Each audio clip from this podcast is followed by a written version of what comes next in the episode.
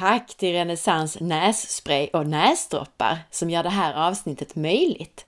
Renässans baseras på en naturlig saltlösning. Den förebygger förkylning och lindrar nästäppa och är samtidigt så skonsam mot slemhinnorna att den kan användas så ofta och så länge du vill utan att skapa nässpraysberoende. Renässans finns i flera varianter, både för de allra minsta och för vuxna. Du hittar mer information på www.renessans.nu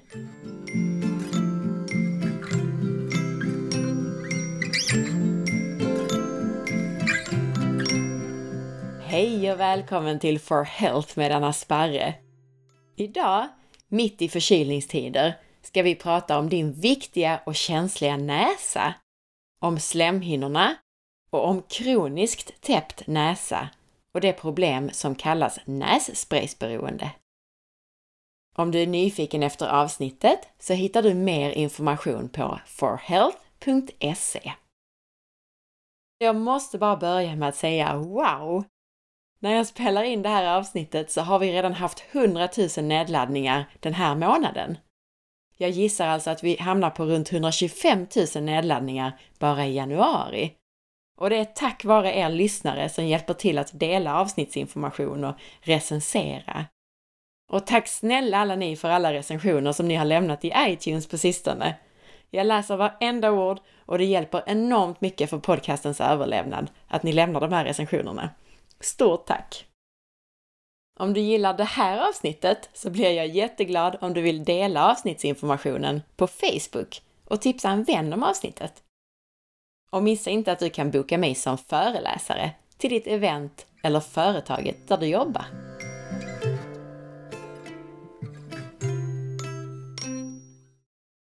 Så här i förkylningstider så ser jag hur många misshandlar sina viktiga slemhinnor. Man torkar ut dem, man munandas, pillar med vassa naglar och använder nässprayer var och varannan dag. Din näsa är huvudingången för luft. Näsan både värmer upp, fuktar och filtrerar luften som du andas in. Men många andas fel och andas även till vardags genom munnen, vilket både gör att näsan inte kan utföra sitt jobb på luften och att näsan faktiskt tar stryk. Jag kommer till varför snart, men det här med andningen kommer vi inte att djupdyka i idag, eftersom du kan lära dig mer om det i avsnitt 99, 119 och 120. Näsans insida består av slemhinna. Och slemhinnor i sin tur består av specialiserade så kallade epitelceller på ett membran. Och membranet kan innehålla alla möjliga celler, inte minst immunceller. Och i membranet så finns det körtlar som kan utsöndra slem. Och slemhinnor har du ju på flera ställen i kroppen, bland annat i tarmen och i underlivet. Men medan tarmens slemhinna absorberar näringsämnen så har andningsvägarna en slemhinna som kan transportera upp främmande partiklar som har andats in. Alla öppningar in i kroppen är ju riskzoner för kroppen kan man säga. Det är här farligheter kan komma in i kroppen. Och därav så utrustas de här öppningarna med slemhinna.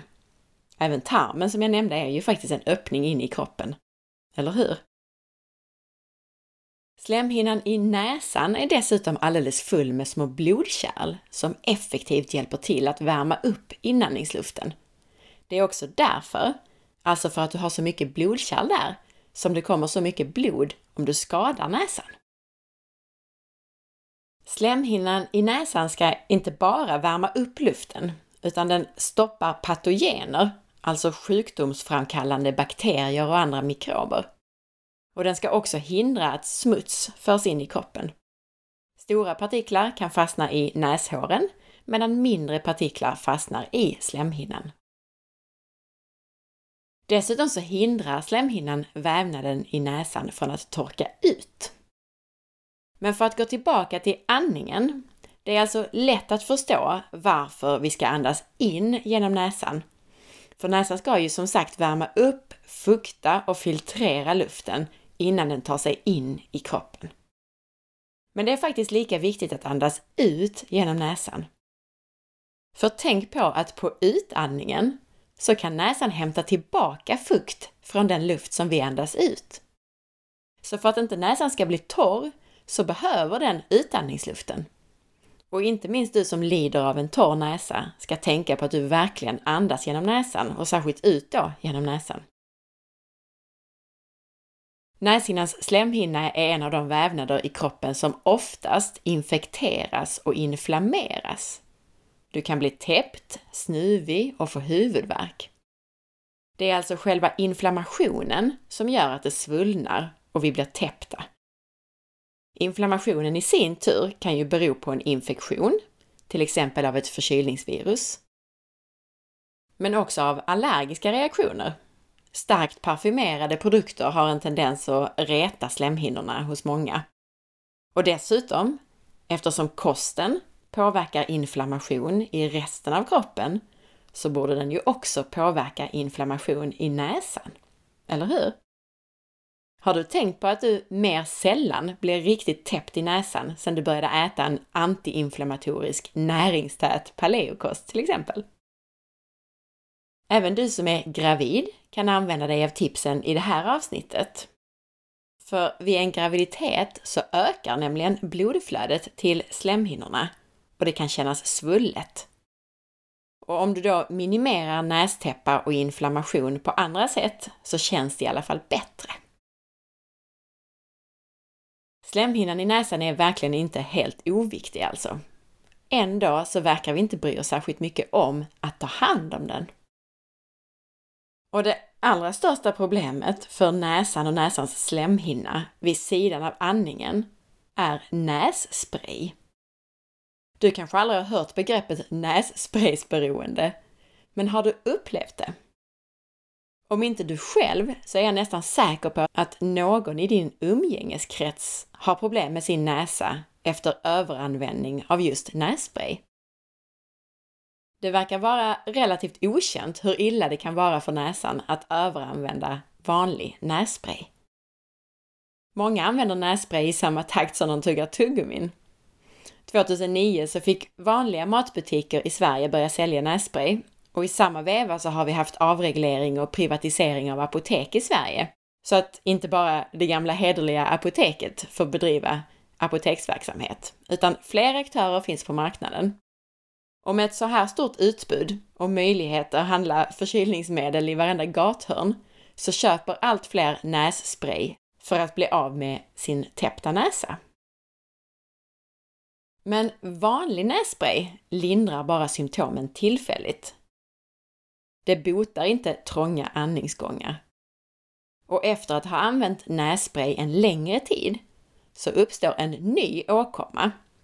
Näsans slemhinna svullnar på grund av själva nässprayen. Det står på nässpraysförpackningarna att slemhinneavsvällande nässpray inte ska användas i mer än 10 dagar. Men trots det så missar många det här. Eller så tar man det inte på allvar. Och tack vare ökad tillgänglighet så används nässpray mot allt och ofta till vardags.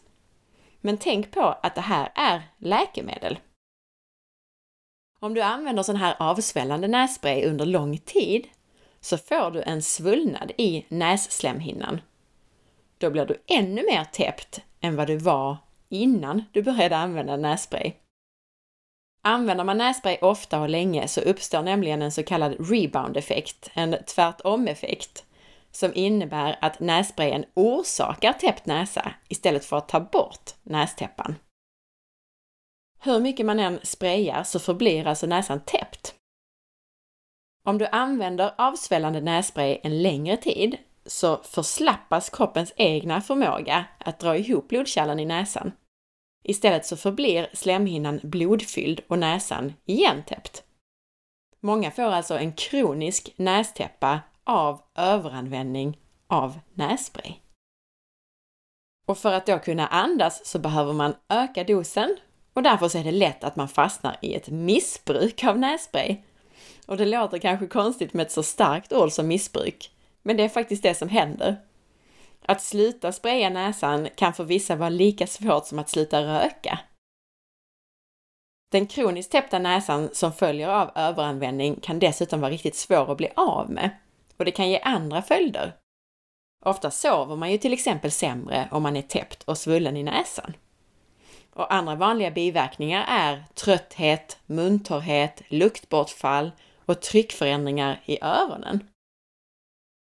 En del går då till läkare eller apotek och får kortison för att dämpa inflammationen i näsan.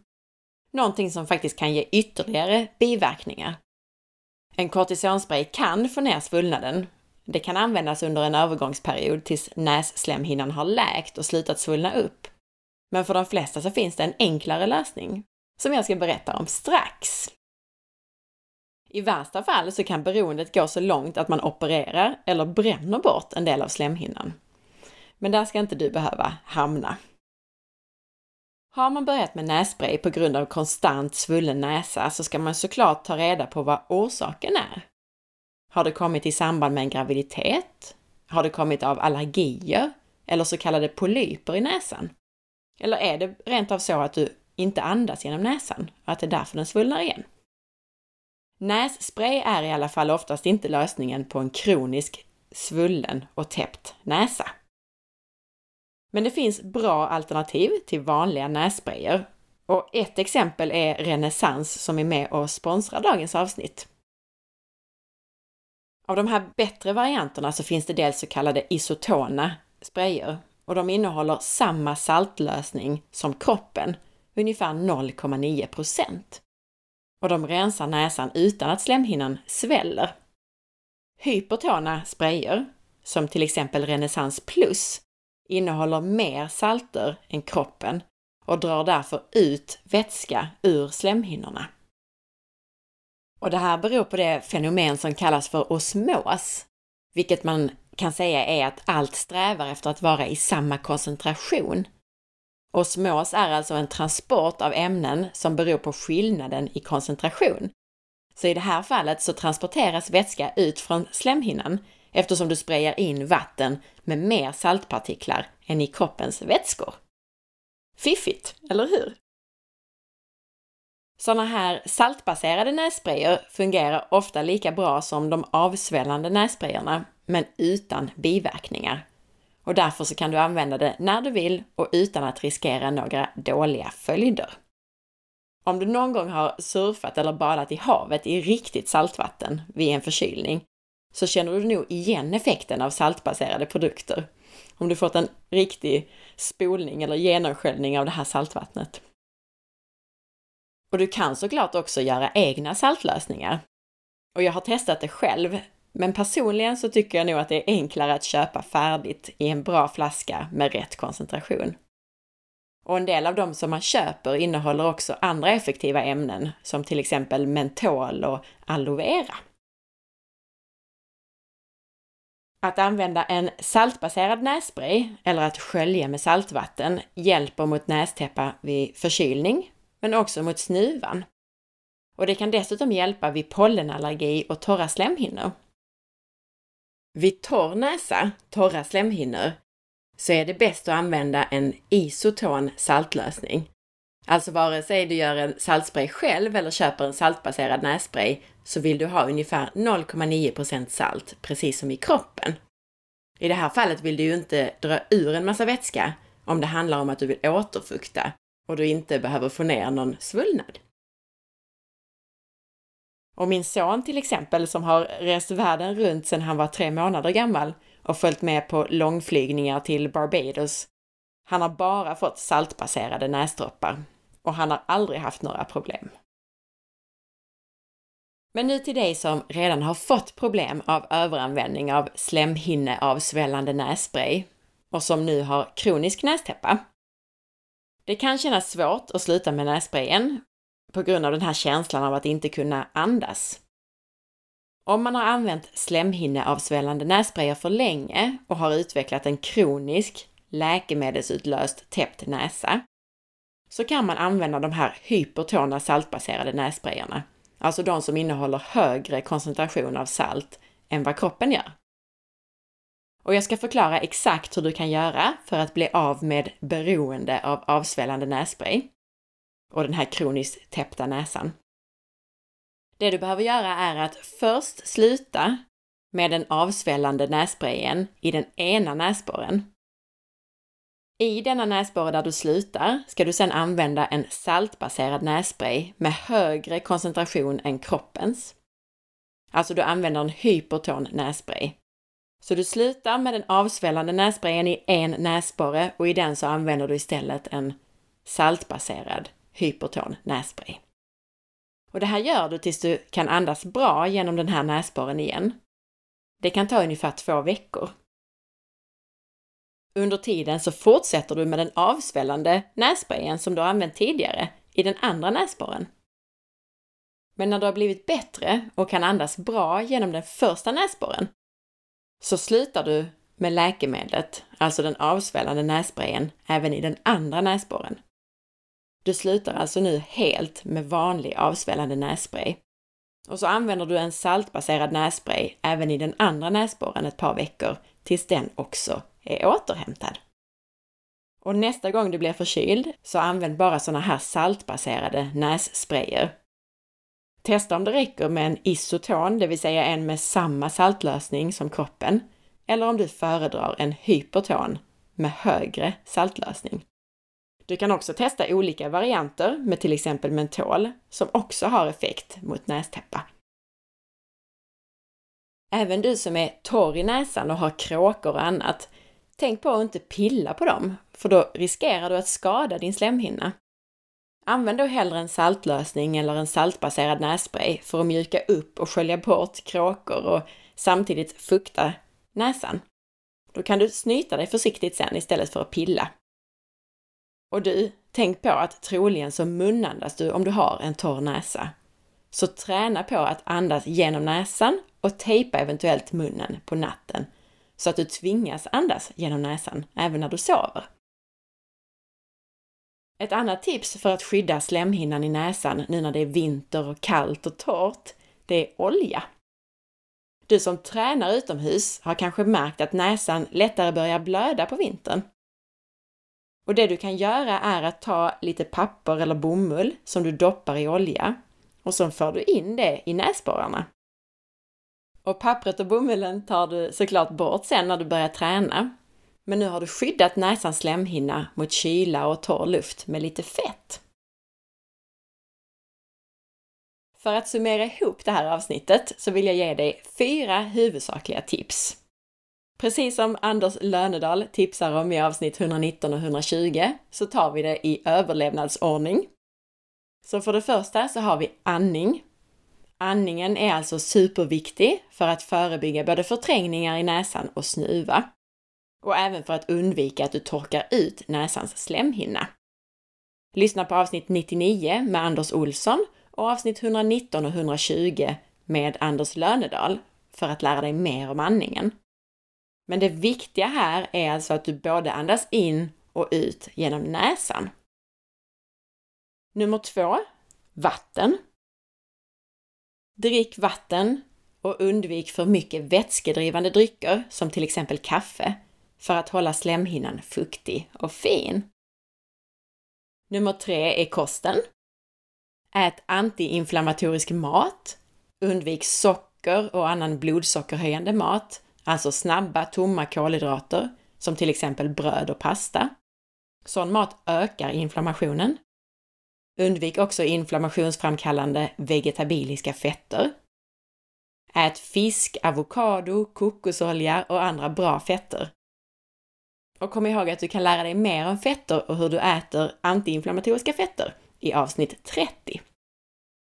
Ät också rikligt med fiberrika grönsaker som gynnar en antiinflammatorisk tarmflora.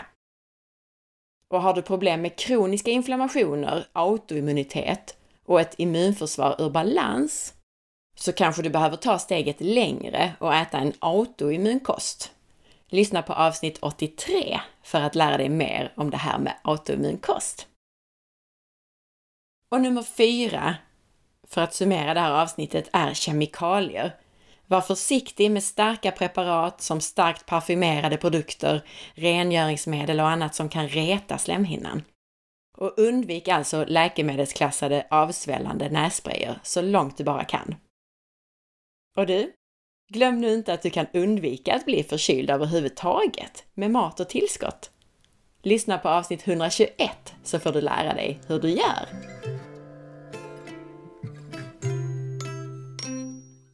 Tack för att du lyssnade idag!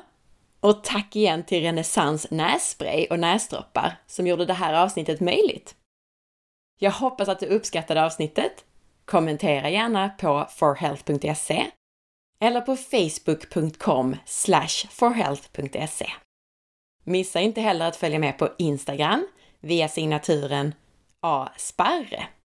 Och gå nu in i iTunes eller i din app på mobilen och lämna ditt betyg och recension. Och glöm inte att tipsa andra om podden om du gillar den. Du vet väl om att du kan lämna en recension mer än en gång? Jag behöver din feedback och recensionerna får också fler lyssnare att hitta till podden, vilket är en förutsättning för att du ska kunna fortsätta få gratis information och lyssna på de intressantaste intervjupersonerna. Tack till signaturen Full av beundran för din recension i iTunes. Den lyder så här. En fantastiskt lärorik podd. Har lyssnat på samtliga avsnitt, vissa avsnitt flera gånger. Anna Sparre är väldigt professionell som intervjuare, tappar aldrig tråden och ställer med perfekt timing de frågorna som jag och säkert de flesta lyssnare vill höra svaren på. Jag förstår att de bästa inom sina professioner tycker att det är trevligt att intervjuas av en väl förberedd Anna Sparre. Repetitioner av och hänvisningar till tidigare avsnitt ger jag extra plus för. Seriöst och aldrig tråkigt. Måtte du göra många fler avsnitt, Anna. Tack snälla du för de här fina orden. Och tack för feedbacken. Det är bra att få bekräftat att du gillar att jag hänvisar till andra avsnitt, till exempel. Jag önskar dig som lyssnar en riktigt fin dag och så hörs vi snart igen. Hej då!